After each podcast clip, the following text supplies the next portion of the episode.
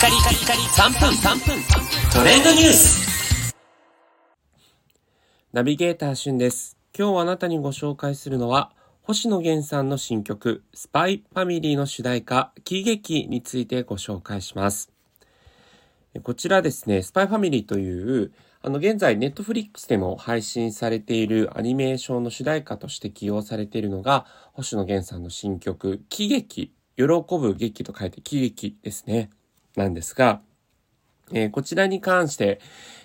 このスパイファミリーというね、アニメの世界観も入れ込みつつ、星野源さんの実体験とか思っているところもこう入れ込んでいるというような一曲になっています。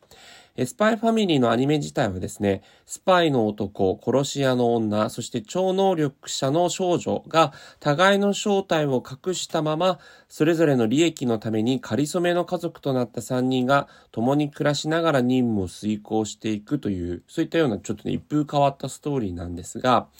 そういった仮初めの家族という部分もあって、今回の喜劇という曲は家族がテーマの曲になっているそうなんですね。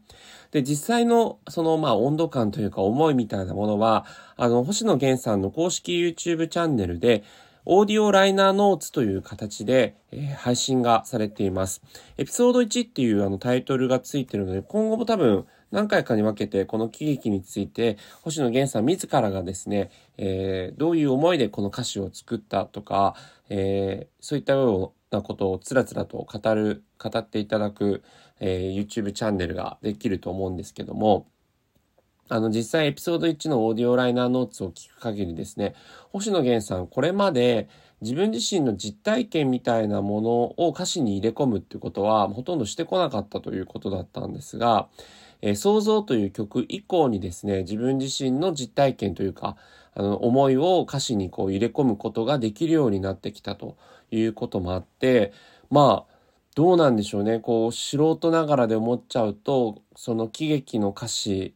君となら喜劇、今後のね人生もいろんなことがあっても喜劇に思える差っていうのはやっぱり新垣結衣さんとの思いもあるのかななんていうふうにね思いながらも聞きましたし、このスパイファミリーというアニメを見て新たにこの曲を聴いてみると、いろんなね登場人物のことが描かれてるんじゃないかとか、いろんな風にも捉えられるのが星野源さんの毎回の曲の楽しみ方だなと思うんですが、